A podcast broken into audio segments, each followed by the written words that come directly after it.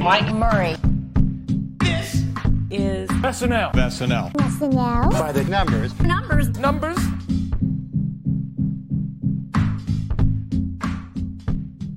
Yes, that is right. It is a Wednesday. We do by the numbers.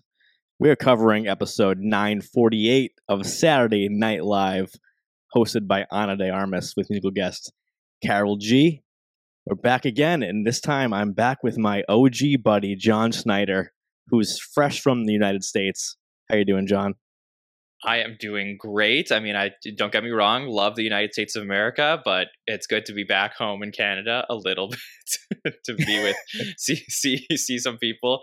Uh, but yeah, everything's good, Mike. It's been a wild week. Lots to talk about you. Can't wait to get into it. I've been looking forward to this particular podcast episode for a while now, so I'm excited to talk through all of the numbers from the Ana de Armas week with you what what's the best thing about Canada that the United States does not have, or what do we not do as well as Canada? I'm gonna go with healthcare for 500, Alex. You got me there. yeah, I would. I think that's the right answer. All right, I'll take it. Uh, and my other guest is surprisingly making his by the numbers debut. Someone I've known for a while and just like really respect in the SNL game. Helps us with basically every aspect of what we do here at the SNN. It's James P. Stephens Jr. How you doing, James? Mike Murray, thanks so much for having me. I just I have to say this live from Indianapolis. It's one of the first warm days of the year. Ooh, nice. Good yeah. for you. Yeah, and Still you're, you're chilly you're... up here. That's that's one thing you do better down there than up here is the weather. yeah, you got some good some good rays in NYC though, right? Yep, yep. Just like the cold open this week, it was a hot day in the park. Yeah. Um. Did you were you able to find any of those characters in the flesh, Jon? Uh, oh, certainly. Yes. Variations of all of the characters. They were. it was a very spot on cold open. I would say that. Excellent. Yeah. Um. So yeah, tell me. So you, you went to New York City this week. You know, caught the show. What what, what can we tell people about that? Okay. Well, can we can we start by just saying um, so I was gone, knew that there was going to be uh, not a really a great opportunity to record a patron feedback show. It's always one of my favorite shows to get to do, to get to talk to our most loyal supporters and do a patron show, but I just knew it wasn't going to work with the schedule. So I was like, huh, okay, what are we going to do? And then our friends at NBC were able to put together this Mikey Day interview, which we were able to post last Thursday. It seems like people liked it. I was, you know, it, you know, you never know with these things. Got 15 minutes with Mikey. Were we going to be able to get out of him as much as possible? And um, yeah, it turned out he really, you know, though he answered my questions, Mike, he really just wanted to talk about you. So that's uh, that's what happened. Much to my surprise, when I threw that episode on on the way to work on a Friday. Yes. Uh, so if you if you didn't hear that, can I play some clips from that, and then we could do, we'll do some live reaction with you, Mike, here, and then okay. I'll get into the New York experience if that's okay. Because sure. I would just like, in case any of the listeners maybe they just didn't check it out and they weren't sure. Here's all my favorite moments from the the Mikey Day interview where he talks all about Mike Murray. Me. Now, yeah, of course. I have a question. Do you guys do the the airtime thing where you we do do that. Yes, that is us. How how do you do that is my question do you like do you if someone's in a sketch do you just use that time or do you use literal time where the camera's on that person does that make sense yes it's literal time where the camera's on that person so we have so you have to have like a stopwatch and you're like yeah it's not it's not me personally but it's one of my colleagues mike murray he's the best and he does uh, screen time for everyone who's on the show so it is a yeah it's it's really cool. He's doing it for the entire series, going all the way back. So we'll have like consistent numbers throughout the show. It's a uh, quite the endeavor. So he's yeah. like Jane Jane Curtin logged the following amount of time, like yeah, for sure. Yeah, people people love that stuff. So, Mike, did I explain it okay? Did that make sense? Yeah, no, I mean, I'm just, I think, I mean, James and Jon have done these great um, podcasts called SNL Stories, I think we might need to do an inverse where I think Mikey will just interview me and we'll talk about it and we'll get into all the details. It'll be SNN stories.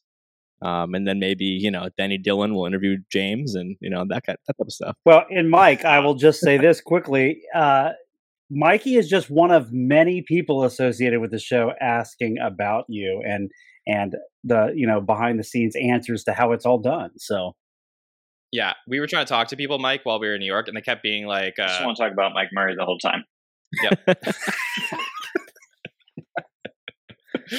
well, I, It I do it it was for the love of the game.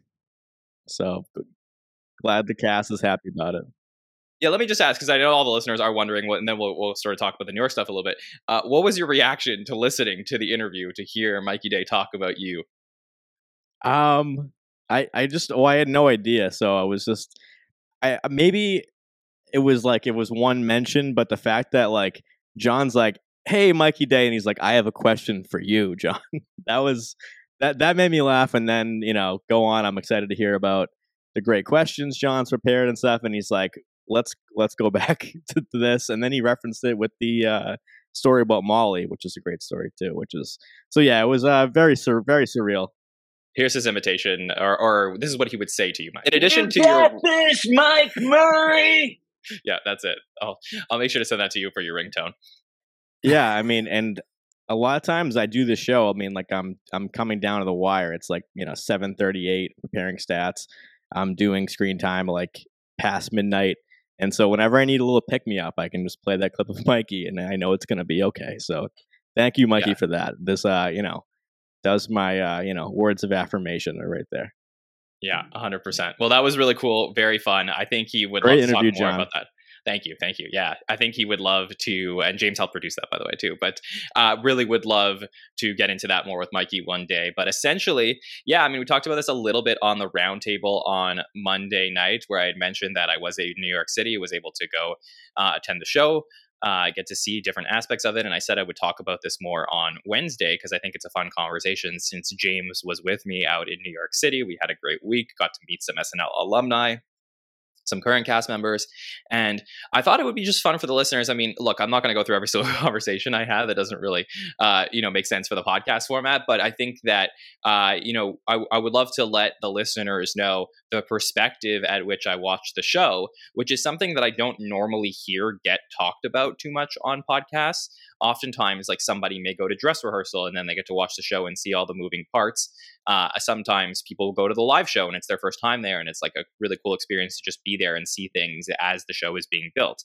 I actually got to watch the show from the dressing room areas of the cast members, which was something that I never really like knew exactly what it was like had not a lot of expectations but essentially all of the cast members have either shared dressing rooms or individual dressing rooms that are right uh, either you know on the eighth floor where the show takes place or the ninth floor above there and it's in this like tight little hallway with small uh, the dressing rooms are pretty small they have like a couch and then usually there's like a makeup artist or someone who's doing costuming there and essentially what it is is that there's monitors in each of the dressing rooms that show what's happening on NBC like pretty much the TV but it's very difficult to watch the show from that perspective because what's happening is and James you can correct me if I miss anything but you know when you're watching it there's an overhead speaker so when one of the stage hands or the costuming designer or whatever it is some, someone in, in the show is looking for someone so they're like oh uh, you know we need mikey day three minutes to the next sketch or two minutes to the next sketch.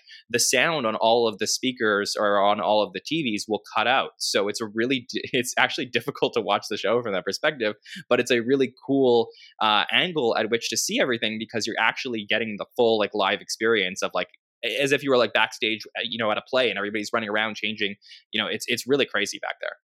But then also in addition to that uh, I what I did not know about the backstage is that they this is pretty much the area where all the cast members gather between sketches or when they're done for the night and i think that's one of the coolest parts is like you don't really think about this but because you don't really know who's going to be in the next sketch when you're watching it live but for example if like chloe is done and you know she is no longer in any sketches for the night she would go back to her dressing room and then hang out with her family or friends or whoever's there. So what happened was as you're backstage and the cast members start finishing their roles for the night they often end up hanging out in that area. So it was a great opportunity to get to talk to them and get to meet other family and friends and all that stuff. So overall from that perspective it was really cool mike That's amazing. Uh, love that for you, and just that that happened. And I, I have to ask you, Jon. I mean, be honest with me. I mean, I remember the first time you and I met and spoke, and you're like, "I'm starting an SNL podcast.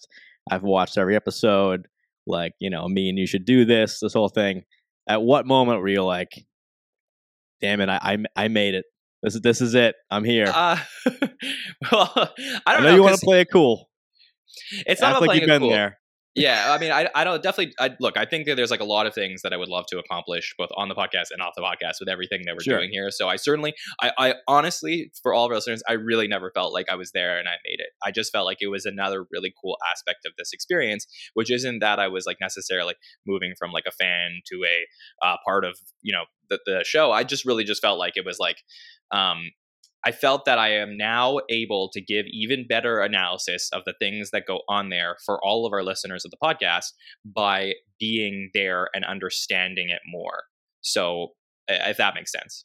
A true pro answer right there. James, you like that answer?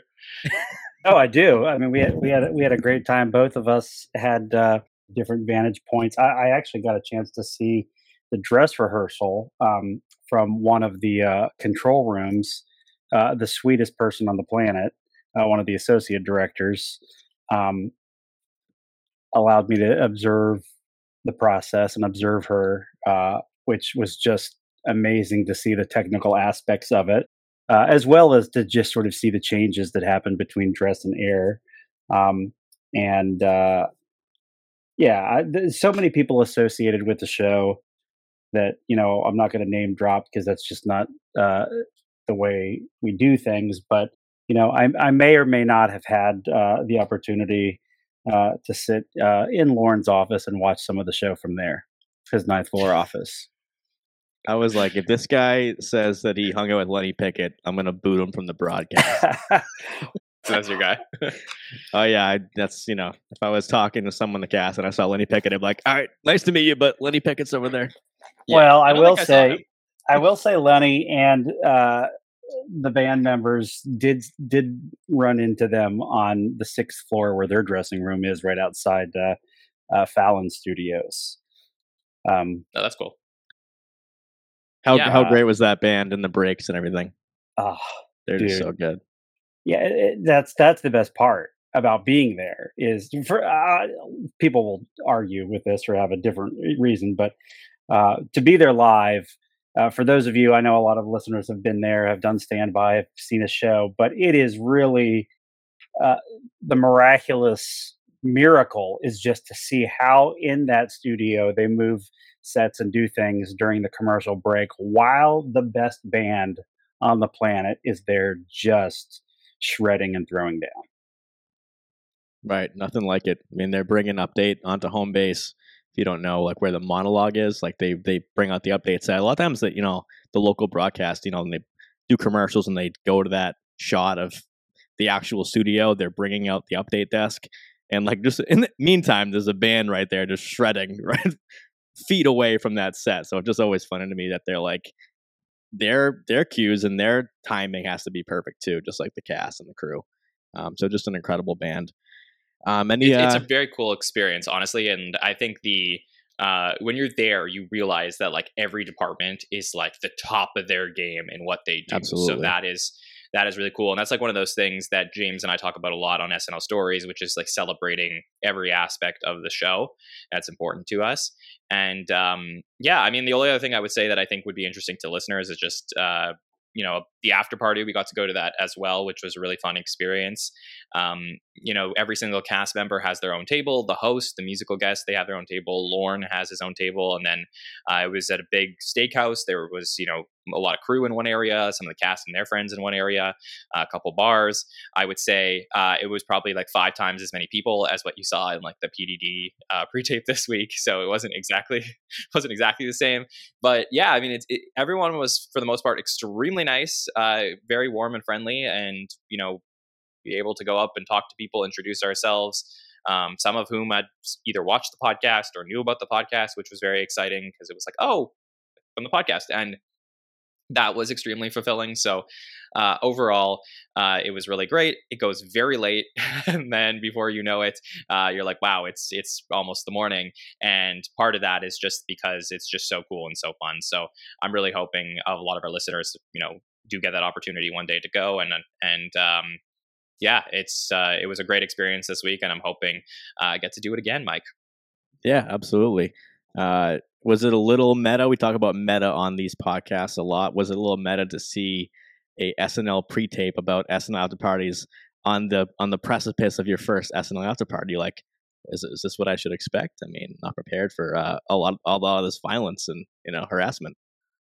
It, it was weird. I say this, yeah, that's a great question. I love it. And can I just say this? I, I did uh, say to John Higgins in reference to that uh, piece, I'm so glad your eye is doing better. Yeah. because he Yeah, got he- the, he- he got the, kick out the that. phone chucked out. Yeah, That's Yeah. good. I'm, I'm, he made a full recovery. I um yeah, I hope. that's right. And, and he Yeah, actually sure. made a comment. He goes, "Everything in those pre-tapes uh, are based on things that have really happened." he said that right after that. Yeah, I did not see Ben Marshall and Ana De Armas talking to each other at the after party, so I'll say that for anybody who was curious. I mean, it- don't don't rat on the man. I mean, come on. yeah, uh, but yeah, of course, if anyone has if anyone has any like specific questions that are um, you know in good taste, I of course welcome you to send in those questions tomorrow night on our patron feedback show. We'll be live at 8 p.m. with a couple of the patrons, so we'll talk about the Ana de Armas week. Look forward to the Pete week, and if you have specific questions about there that you want me to talk about, I think that's a great place to do that. So um, yeah, we welcome you to do that. Forum is out now on Twitter and in our Instagram stories if you'd like to send in anything over there. Speaking of uh, questions and good taste, Jon, do you want to um, introduce the question that you got for me to research last night? Oh, yes, yes. Okay, so we have an amazing listener who's also a patron, Ian, and he sent me a message and he said, Hey, Saturday Night Network, I have two questions that hopefully can be answered in the By the Number show. First one is What is the shortest and longest amount of time between appearances of recurring characters, not counting when hosts return? Did you get that answer, Mike? Well, that one I, I didn't do too much researching because I figured the obvious would be, and if and if Ian meant a debut and a second appearance, it would probably be George Santos, which was Bowen earlier this season because it was in the same night. Um, sure. And there's been there's been a few of those over the years. Yeah, right. So hard to beat, you know, 30 minutes apart for first and second appearance. And the second question? Is this the most amount of nipples we've ever seen in an, ep- in an SNL episode with the dog show and Matt Shet? All right. So this one, I think I might have been referring to this earlier when I said I'm often doing research right before I go to air. And so I, you know, picture me, you know, Mikey's impression of me was pretty accurate, staring at the screen, crunching numbers. And here I am uh, freeze framing the Matt Shat sketch to get the most accurate nipple count because I, I this is what I do for the listeners. But also, Ian, thank you for making me reconsider everything I've ever done in my life because this high moment, low moment, I don't know. But I was I was doing a nipple count, fifteen for moment. Mikey. Yeah, it's a low moment. It's not a high moment in any regard. Um, we got six dog nipples and we got a shirtless Michael Longfellow. So 15 plus 6, 21 plus 2, 23. We're going to call it a, a safe 23 nipple show. Um, if you go back to the nude beach sketch with Matthew Broderick, you know, I don't know if there's 12 shirtless men in that sketch, maybe about eight or nine, maybe 10 with extras. So it, it- this could be a record, Ian. So thank you for the question. James? Two, yeah, two things I wanted to say about that is uh, one, you should include that. I'm so glad you mentioned the nude beach sta sketch because in, in you know they used to have this sort of by the numbers listing of just some random uh, numerical facts, and it was like you know the number of times penis was uh, stated or sung during the nude beach sketch. I forget what that number is. You probably know, but now I think related to that is that the, the number of you know the episode with the number of nipples is this one, and here's and here's the number. And then related to nipples, I will tell you this true story. You're laughing. During What dress, did you do? during dress, they were called to go back and look at the first musical performance to make sure that there was not an inadvertent nipple slip. And they and I saw them actually going back to the tape. Okay, but but a Karol G Neville slip, not a yes, uh, yes, yes, not a yes. K one. Okay, got it. Right. Okay. So, I mean, we could, could have had an even number. Could have Um, had an Eric- even number. That's what I'm saying. Yeah. Well, Interesting. There you go. So that's the length that we'll go. Um, you know, by the numbers. You got a numbers question. I'm going to do my best to to get the most accurate count. So Information speaking you of cannot get anywhere else. No, the sports talk radio of Saturday Night Live. Um, you heard it here first. So we got the screen time up right now. If you're watching along with us on YouTube, um, so like every week, I mean, hey Jon, you want to want to take this one? Sure. You want me to do it? Yeah, go ahead, man. All right, back in the game. Season 48, episode 18, screen time. So if you're watching along on YouTube, you got to see the beautiful chart that we've made. All right, Ana de Armas in nine sketches this week, 21 minutes and 48 seconds. Colin Jost dominates Weekend Update, 10 minutes and one second. Kenan Thompson, 8 minutes and 18 seconds, uh, you know, for the regular cast killing that night. Ego Nwodim in five sketches, 728. Bowen Yang in four, 712. Mikey Day with all of the nipples in six minutes and 44 seconds. Molly Kearney with an amazing night for Molly, six minutes and 41 seconds. Karol G in one sketch and two musical performances, six minutes, 21 seconds. Heidi Gardner, 557 in six sketches. Chloe Fineman, five sketches, 528. Sarah Sherman in three sketches, 453. Michael Che at 443, much lower than Colin Jost this week. Devon Walker in four minutes and 25 seconds, four sketches. Punky Johnson, same thing, four sketches, 417. Marcelo Hernandez had a big sketch in the show this week, but only two of them, so two minutes and 15 seconds. Michael Longfellow in five sketches this week, but not a lot of time, so one minute and 40 seconds for Mikey Longs. Then we got the PDD guys Ben Marshall, one minute, 10 seconds. John Higgins, one minute, two seconds. And Martin Herlihy, 50 seconds. JAJ was in one sketch and did a couple of voiceovers for 49 seconds. Steve Steve Higgins, our main voiceover man, 46 seconds, and then Andrew Dismukes just in the cold open this week, 23 seconds. Thank you, Jon. I mean, uh, being there, seeing uh, some cut sketches, like the there was a centaur sketch that was not uh, there and um, on the, the, live broadcast, and I was hoping maybe that you would be half of the centaur. Um, if you were, maybe they need an extra. They go, hey, we need we need some legs. Um, you know, so that would that would have been a possibility. But seeing uh, some sketches that were at the address, and James, please jump in as well, and then um, cut down. Now seeing the full results, what uh, what surprises you, Jon? I'll go to you first. As far as like now, you know, people don't realize that sometimes when you see Andrew Dismukes or something like that, or this week in particular at the bottom of the list, it's because like they were the big star of one sketch that got cut. So just you know we don't always talk about dress on this show because we talk about like canon SNL numbers. But at least in that regard, can you shed some light on maybe like obviously the show we saw, but also maybe a reason for someone having a low number or a big number? Jon? Sure. I mean, look, when I walked in to the studio on Saturday, the couple people were like, just letting you know, this is going to be a big night for Molly and a big night for Ego. And it was a lot of talk about this being like Molly's big night on the show. And obviously, they had that really important piece on update. So, certainly understand why that would make sense and why they would be so high in the screen time for this week. And then, obviously, Ego with the return of Lisa from Temecula totally get that. The camera has to be on this recurring character that we're getting.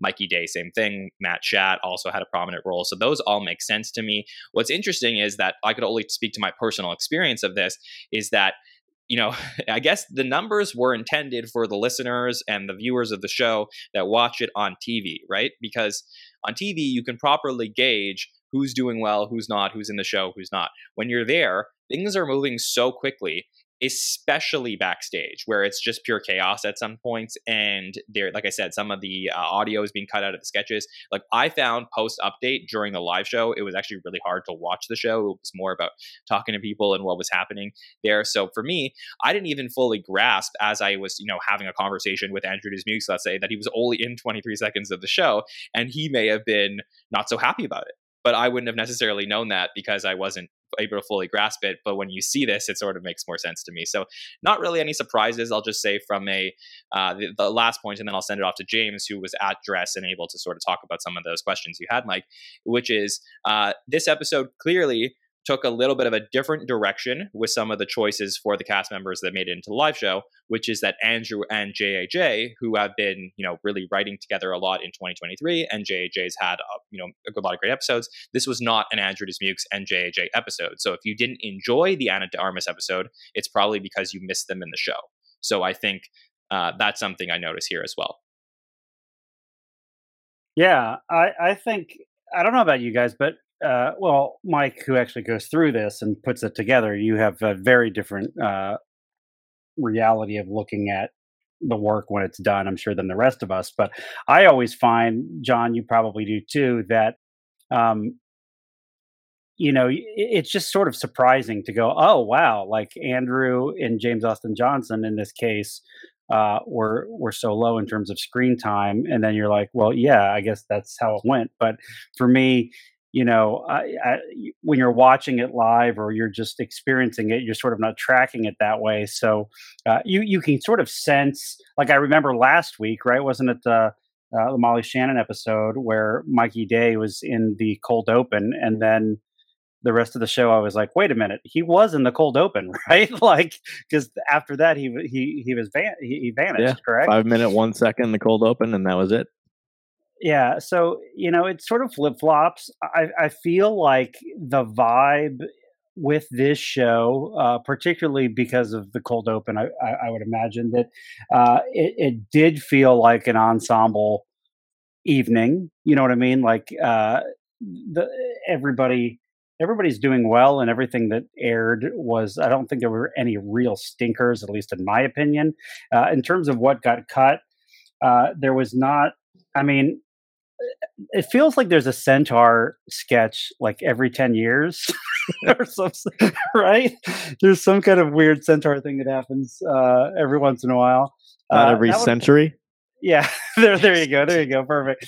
Uh, that one was okay. I did like the murder scene one. I mean it wasn't the, the funniest thing on, on the planet and and i i was predicting uh, i think jon after the show that uh, of the cut for time uh, uh, pre-tapes that we would I, I thought we would see the water park ad um, Yeah. Ana is in it, so I don't know if it will ever see the light of day. But uh, I I enjoyed that one. Um, it was it was. Well, I think we for- will though, James, because I think Okay. if there is a writer strike, I think then they will put up the one. They have one from Qu- Quinta. They have one earlier this season, I believe, also that they just were you know playing a dress a couple times, never went up, and then this one with Ana in it. So I would assume they're banking these in case they want to put them out online to create some buzz. Yeah, it's kind of uh, I hopefully it's kind of like the way they did the cold open with people that you see around the park, uh, people you see in the water park, sort of. Uh, you know, I won't give it all away, but and then the other one, toilet legs, was was just kind of uh, a little weird. but anyway, Well, murder scene is the one that interests me the most. Just if we're going to talk quickly just about some of the dress stuff, because that was an Andrew Dismuke sketch, so uh, that would have you know significantly boosted his time up here. That would have been like a very solid night for Andrew had that gotten on the show. Whereas obviously that gets cut at dress, there goes his night, right? He knows he's not really in much else. And I'm just looking. I mean, he was in the water park ad as well, which was cut for time, not cut at dress. So when you talk about somebody like Andrew Dismuke's numbers, uh, what happens is, is he goes into the show at eight o'clock thinking he's going to have at least five minutes of screen time, right? And then you know the the meeting between dress and air happens, and he sees murder scene is cut. So then he's like, okay, that goes a significant chunk. At least I'm in a couple things, and then cut for time is the water park ad, and now he's down to 23 seconds. So it ends up being not a great night, and that's just how the cookie crumbles sometimes. Yeah, it happens fast.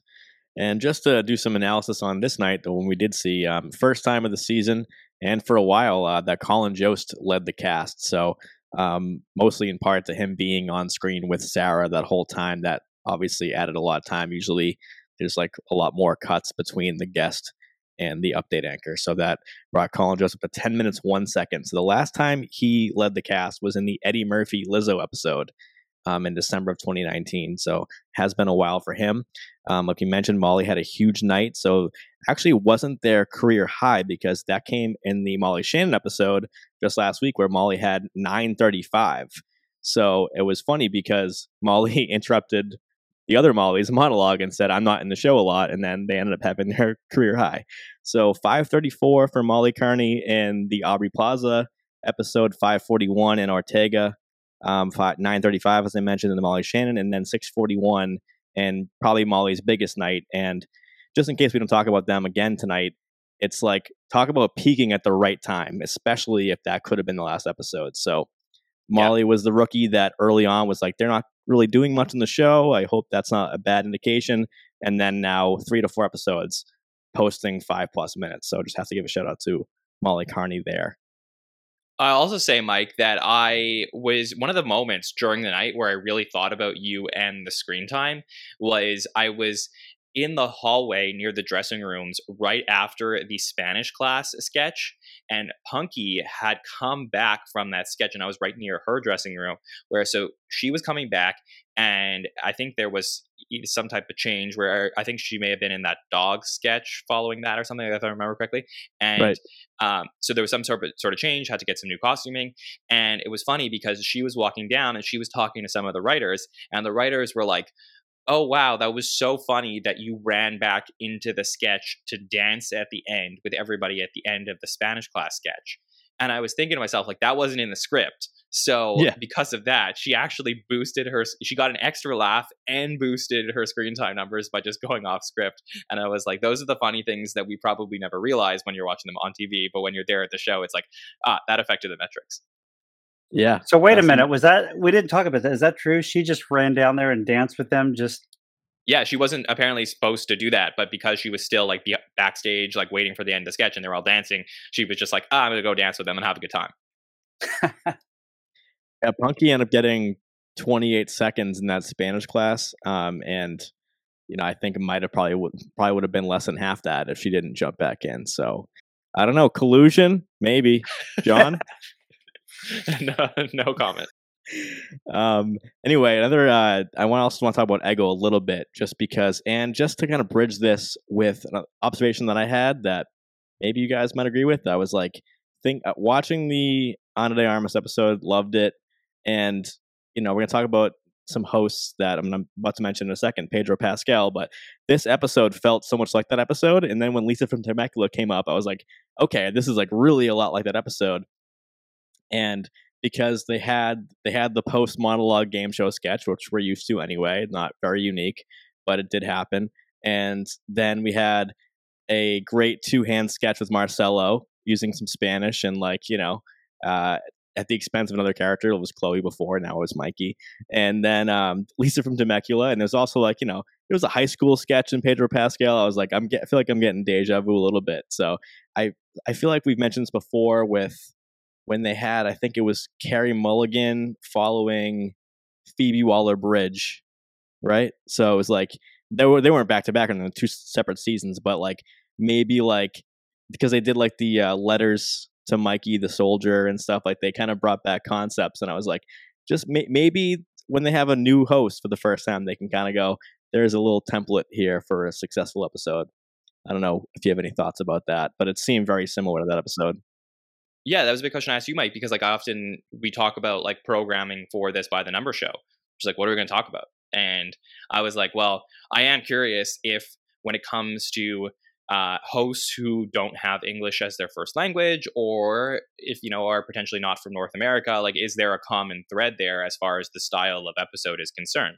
SNL has a very long history with British hosts going all the way back to their original days, but not as much with Cuban hosts or hosts from Chile or you know stuff like that. So I love that in the last few years, um, you know, partially because you know COVID maybe pushed them to find a different uh, like angle of hosts, but also because the world is becoming um, a lot less you know difficult to to reach people from outside of the U.S. and Canada uh, over here. I think that it's wonderful that SNL is bringing on these people. So I'm not surprised that for you it felt like this episode was similar to Pedro's.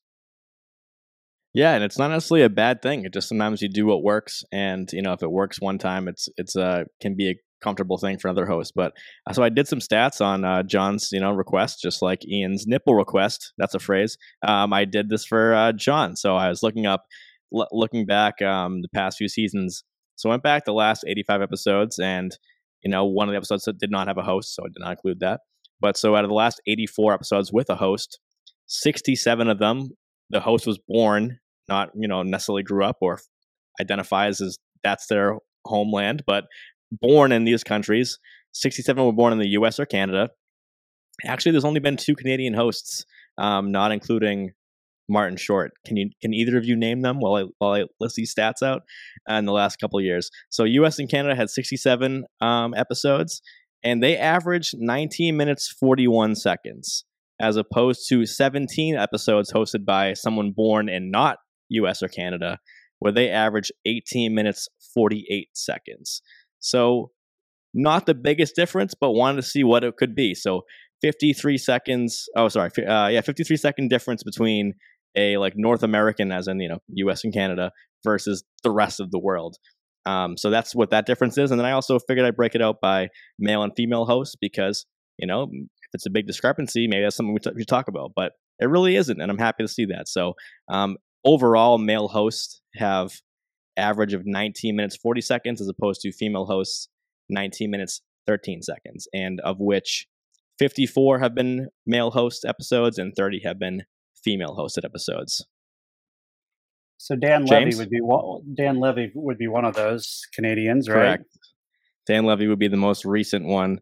Like I said, Martin Short would count, but he hosted with Steve, and so I counted them together as I averaged their screen times together because it was the only multiple host episode that I looked at. So there is a Canadian from season 45. Is 45 or 46? It's from 45. Ooh. Um, trying to think. Season 45, a Canadian host. Can't think of who it is, Mike. It is a female host from. It's actually no, it's actually from 44. Sorry. Oh, from 44. I am not sure. You're gonna have to. You're gonna have to let, let us know who it is. It is Sandra O. Hmm. Oh, Ottawa. Sandra Oh. oh, he says. Of course. Oh, Of course, Oh. capital. Yeah. So the reason I wanted Mike to look this up is because I had a theory that SNL, and maybe it's just like unbiased, you know, could be wrong, but I had a theory that SNL might unconsciously put a foreign language or a host that they're not, you know, from a from a country that's maybe not as familiar with Saturday Night Live in uh, less stuff. Like that's how I like. I was just curious about that because I was wondering, um, not only in like I think they would be in the same amount of sketches, but perhaps they wouldn't necessarily take um, the lead role, especially if their like English isn't their first language or something like that, and then they would have the, the cast take a little bit more of the burden there. So what we are seeing here on screen is there's about like a minute discrepancy, but to you, Mike, that's not significant. Is that that's what you're saying? No, not at all. I, I figured that this would have been a category that it might not necessarily show any type of like bias or like writing strategy for the host, but it would be. I just assumed that based on returning cast alone, I mean, look at every cast member of SNL, history, like they're gonna be ninety nine percent American or Canadian, so those returning hosts get big screen time, and and like you know just a lot of like four or five timer hosts like you know, there's a lot of Millennium episodes in here. Things like that would kind of boost the US and Canada screen time average and not necessarily because of a first time or because of returning hosts. Um, James, do you, have, do you see anything here that you'd like to discuss? Well, I just wonder the gender ratio, uh, if that is maybe across the summation of the entire series. You know how um, how uh, how much how much heavier is the is is the male host versus the female which maybe it's not because i will say this uh, jon of all the times i've been to snl they've always been female hosts except for one who is the male host that i was there Justin for Timberlake. yes Never forget that. Which which Timberlake was it, James? uh, it was the season finale uh, with uh, uh, yeah um, Was it Sierra? know, you were lady gaga lady gaga Oh, Lady Gaga. Yeah, yeah. Yeah. So, so Mike, do you you probably know that, or Jon, you might too, because it's it's kind of a a- a bigger uh, average or statistic to just you know over all the seasons, male female. Is it is it close to 50-50 or is it is it slanted one way significantly? As far as number of hosts, I mean, there's been 211 women that have hosted the show, as opposed to 430 men. So right there, it's double. As far as if you just listed out everyone who's ever hosted the show, it's like extremely male heavy. But I'm just, I think this is more interesting to see that, like, hey, at least this is recency bias, but like it means that like a male host and a female host aren't really being have a functional difference in the show, which I think is a good thing. And, and then the other factor, James, is that uh, we have had more, way more male returning hosts to the show. And when a host tends to return, whether it's a former cast member or even just a host like a Steve Martin, Alec Baldwin, they usually dominate their episodes. So, like, the likelihood is that because of that particular aspect of it, the male average screen time in the history of the show would likely be significantly higher since you would probably are, are probably our strongest female hosted episodes would be somewhere like in the Candice Bergen, Scarlett Johansson, Drew Barrymore, Tina Fey area of things, whereas there's a lot more men in that category. So I'm going to say this because uh, Mike, you you said earlier, right, that uh, Ana de Armas is the 13th for this season who's hosting the first time, right? Right. Which Out is of 18 uh, shows. Yeah, which is which is pretty significant. And I would say this though, you know, even Jon, to your point of just sort of uh, bringing in some amazing, uh, diverse talent. Um, way to go, SNL! I, I, just feel like the first time hosts uh, here in recent history have just been super strong. Yes, you know, just really impressed. And uh, I will say this: I will pick one male and one female that is only hosted once that I think did a fantastic job, in my opinion, that should come back. This one is more recent. David Harbour, I thought his episode was fantastic. Fantastic and I show. think he was so game, and I'd love to see him back. And this one's a little uh, further back. Jennifer Garner. Okay. Yeah, I mean, th- there are there are a ton, especially in more recent years. But I think that one of the more interesting aspects of a discussion like this, James, is we often talk about in the history of Saturday Night Live which hosts represent different eras of the show. And Justin Timberlake, which you just brought up recently, is a clearly a host from an era of the show. You know, from that mid 30s era, late 2000s, early 2010s. And, you know, Tom Hanks really has an era, Goodman has an era, like all of the, you know, great hosts, they really have time. Exactly. So the question is is now that we are really embarking on season 48 to me is the start of a new era.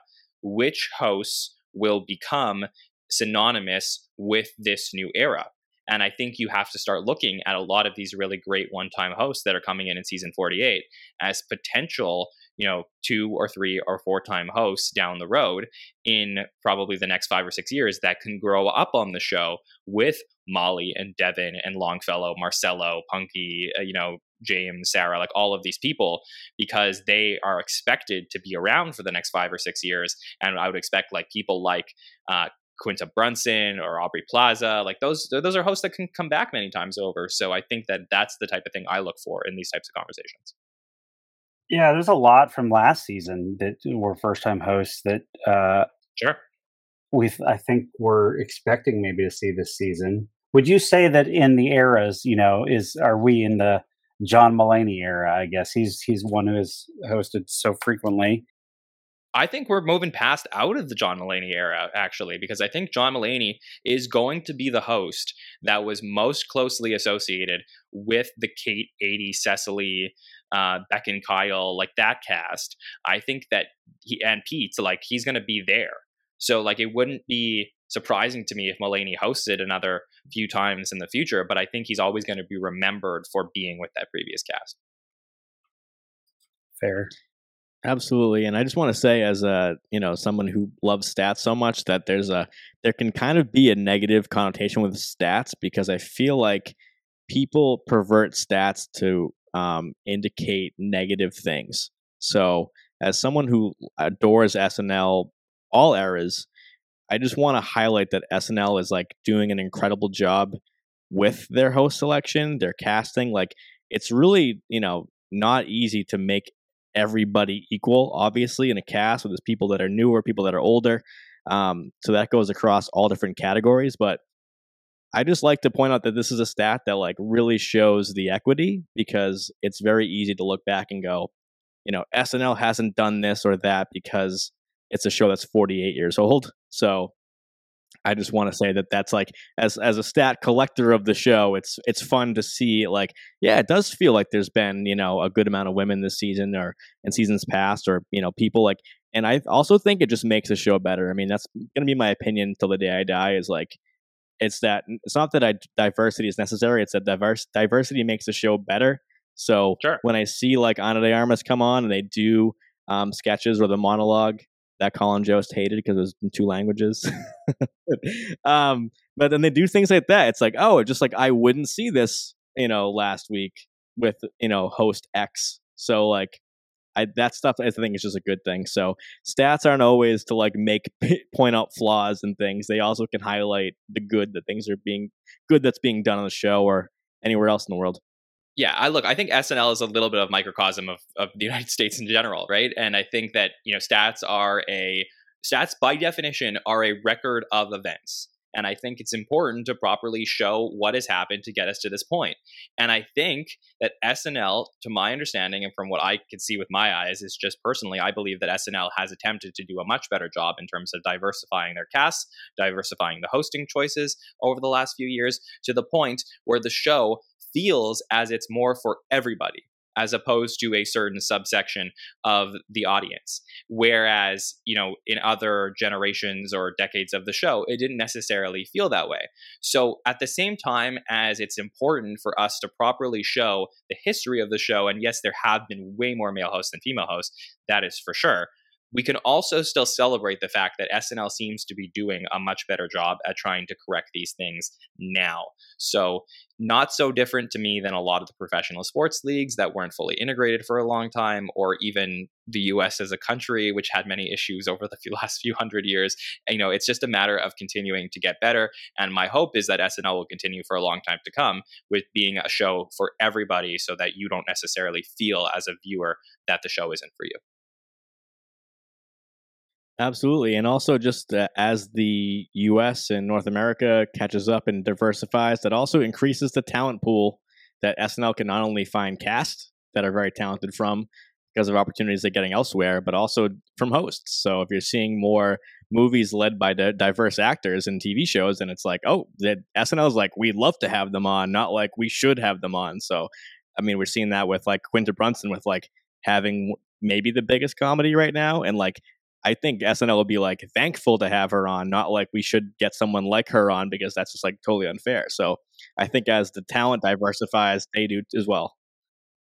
And also, I mean, Pedro Pascal's episode, I can't tell you how many messages we got or comments on our videos about, um, you know, people who were watching from Chile who like probably never watched Saturday Night Live before, didn't even know what the show was, but they were checking it out because they love Pedro Pascal and he's a representation of you know their culture their country and all of that stuff.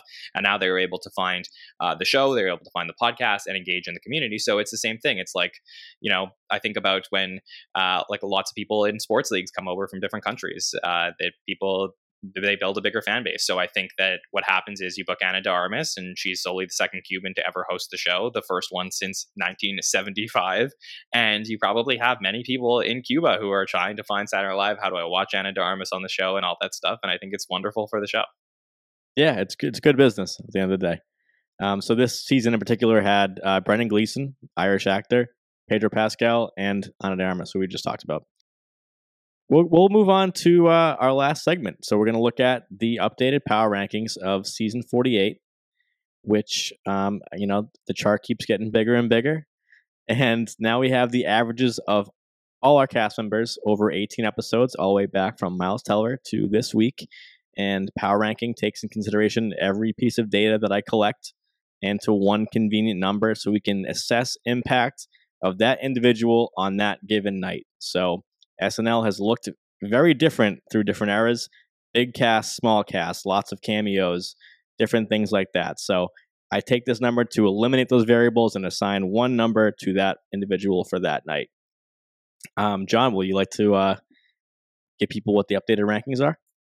Sure. So our top 16 for now averaging weeks, number 1 through 18, are as follows. Kenan Thompson still remains in first place, averaging a 105.8 power ranking. Bowen Yang in second, 95.5.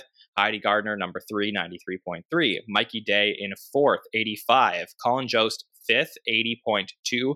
Chloe Fineman, 78.2. JAJ, 76.4 in seventh place. Ego Nwodim in eighth with a 75.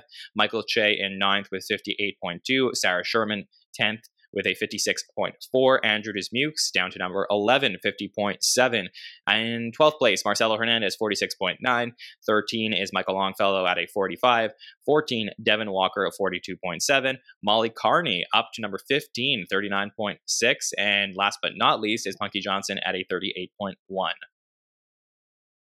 Thank you, Jon. Uh, I also have, as I've been doing lately, putting up uh, who had a rise in average or a drop in average because sometimes the movement in the power rankings doesn't always show who had the best episode, it just shows how, you know, 18 weeks of the show can affect a lot of things. So, um, Bowen, Chloe, JJ, Andrew, Marcelo, and Michael Longfellow had a, a b- below average for their standard this season. Doesn't mean they had a bad, bad episode for all of them, just means that below from where they were. And the biggest jump, no surprise, would be Molly. Uh, they went up 10.3%.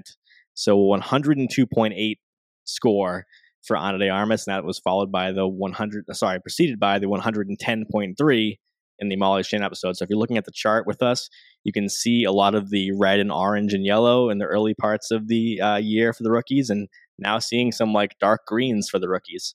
So, like I mentioned earlier, it's like a great time to be picking up steam. So, uh, James, I'm actually really excited to hear your point of view just on the season in general because we have a lot of data now and there's just so much to talk about with this chart because it just averages everything. So, is there anyone you'd like to highlight or a performance of anybody they would talk about? Well, I just find it fascinating, uh, all of it, because you know the numbers don't lie.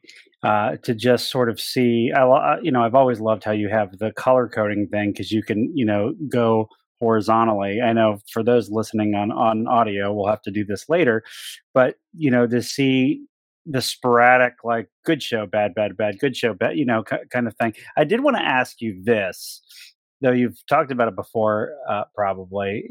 When you look at Colin Jost and Michael Che, and and the difference there, is it because you're the one who's who's zeroing in on this is it mostly not the number of jokes one is given but the on-screen time that happens to be when a correspondent is there as far as the bulk of their time i mean like like like how does the discrepant does the does the discrepancy show up because of the number of jokes given or because of their you know what I mean? Their on-screen time no, during during a uh, uh, commentary piece. Yeah, well, we actually did uh, full stats on totals for Jost and Che this season um, two episodes ago, um, which we had the joke count, the update correspondent count, and the screen time count. And at that time, it was uh, 30 minutes more for Jost, and it's because on average he has more joke segments and guests. And I also kind of pointed out that there's a camera, you know, punchline that SNL does intentionally um, that gets Colin Jost more screen time, it's because a lot of times they cut to him at an awkward time or after a after a Che uh, punchline, and they go right to Jost. And you know you'll hear uh, Michael like muttering in the background, and Jost has his you know head in his hands about to tell the next punchline. So that gets him more screen time as well. But to answer your question, James, really the update correspondent pieces, they like you know probably about 30% of them and have interaction with the update anchor. So the fact that Colin Jost gets more of those um, on average would mean that his screen time is, you know, is higher. And as far as the whole season's concerned, I would say that the update length is, you know, vitally important. So this week we had a really long update. Um, it was 17 minutes. So that's a that's a long update. That is a long update. Well, and I also wanted to give you the opportunity to point everybody to that previous show with, Thank with you, the weekend update, guys. Yeah, no. Uh, but so let me ask you one other thing too. As, as you put this together, is there anything because we're uh, hopefully nearing the end of the season and not at the end of the season, right? Uh, but what is there? Is there anything that you've noticed or you've uncovered where where in last season you had the you know the absences of you know people like uh, Aidy and and Cecily at different times where you know that's really not the ca- case with this with this cast that um I don't know that felt any different in terms of just not having to deal with that. I don't know if that makes sense, but just you know these, Yeah, these it does. people yeah have, have have sort of right everybody's been there for everything as far as I can remember. Well, I'll state the obvious. I mean, it's a 17 person cast, now down to 16 with Cecily going. So there is more opportunity um, with less cast members. And like I mentioned, to, you know, give a quick intro to this segment is like it the cast size will not uh, really affect because it's, it's all based on the number of roles that go into a show. So that way I wouldn't, otherwise, it would always be like, you know, the season one cast would always score high and a big cast would always score low. So I wanted to avoid that. So it's based on a percentage. So get that out of the way. But other than that, this season has been incredible. I hope people remember it well. Um, maybe not because they remember a stat that I said, but because everyone has been very involved. So if you look at this this chart that James referenced with the colors, there's so few dark reds. Like I mean, last season they were everywhere because Pete's out of town and Cecily's doing her play and Kate's in New Zealand or whatever, and it's like so. And on top of that, we had rookies being shut out, and we had a week where like Kyle Mooney, a vet, is shut out. So if you look and and want to find the shutouts, you know I'm probably going to guess is like five or six the whole year. So going episode by episode, so if you go vertically in the columns and look at all the episodes we've seen so far, there's really only like one episode, and it's going to make perfect sense what episode I'm about to say is the Steve Martin and Martin Short episode we have um, Marcelo, Michael Longfellow, Devon, Molly, and Punky and JJ all having really like low scores. And it's like, yeah, well, there's like legends in the building, and it's Cecily's penultimate episode. So we're seeing Cecily with a huge night, and um, Mikey, Kenan, and Ego have big nights. So like the vets got big nights. So things like that. Other than that, like it's been like a really fun atmosphere with everyone involved. So that's a huge difference, James, from this year as opposed to 47, 46, 45, and 44. Now that's a good good way to say that and to and to encourage people when you're looking at it to look vertically for that. You know, there is not a lot of red, but you know, obviously you pointed out that that Martin Short and uh, Steve Martin episode, uh, there's there's quite a bit there for for obvious reasons. Um, and I guess the last thing I'll say before I shut up and Jon can say is give his piece um, is I the, the, cast is just talented and there's no one that uh, you know without mentioning names the past few seasons where you're just kind of like worried about you know we haven't seen this person for a long time and and and that kind of thing. I'm just concerned though like Punky I think had a great show this past you know past week and uh, maybe not on as much as some other folks, but you know, she's she's a featured or she's no longer a featured player, and you know, the screen time. I just wish uh, that was not the case for her and for uh, some of the, the, the newer folks to be uh, leapfrogging her a bit is uh, I don't know a little concerning. Yeah, it's um, Punky Johnson might be one of the names we say the most in this show, um, just because like Michael Longfellow this season as well, someone who can make a big impact in a short amount of time. So people really love what Punky's doing in the show. I'm not worried about her, but it's just like when it comes to stats, just not a big stats performer. I mentioned Melissa is like was like that too. So um, and if you're you know if you're if you're all concerned about Punky, I mean Travis Kelce 64, Jenna Ortega went down big time to a 19, but now the last three episodes. Quinta Brunson 56.4 for Punky, Molly Shannon 47.7, and now this past one 56.7 including a recurring character in the lisa from temecula sketch so punky has uh, had a run of three great episodes or three good episodes and if you include the travis Kelce one that was a, a great episode for punky so 38.1 average and she's been crushing that average basically every week um, since the Kelce episode. So, Jon, I mean, I think this might be your fourth time on the season, and the chart's bigger than ever. So, I want to hear some takes from you. Yeah, I mean, the things I always like to look at, especially when I come on at the end of a run, is what stands out to me during this particular run. And I think James hit the nail on the head, which is a lot less. Uh, sorry, I forgot it was James or Mike, but one of you guys hit the nail on the head, which was uh, a lot less red. And I think that's the key here is that if you look in the Quinta Brunson, the Molly Shannon, and the Ana de Armas episode, we only have Andrew Dismukes in the red during the Ana de Armas episode really. Uh, I guess JAJ is slightly red, and Sarah Sherman in the Molly Shannon episode was a little bit red. But compared to all the other runs, where there's been significant down episodes for a lot of cast members throughout the run. Um, this is probably the best run for the cast as a whole in terms of looking at it as an ensemble, which I think is really, really key and important here.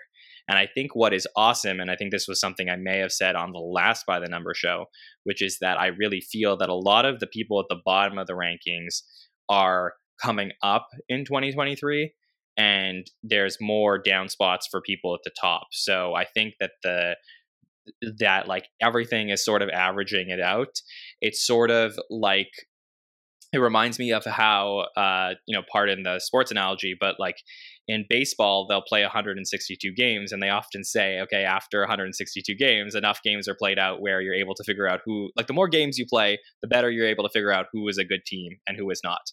And if you play less games it's more luck involved so when you have like 16 games in an NFL season, though they can't physically play more games probably due to the nature of the game, there's probably more luck involved in determining which team wins the Super Bowl or who who doesn't or which team ends up in first place. But the more games you play, the more you re- mitigate luck.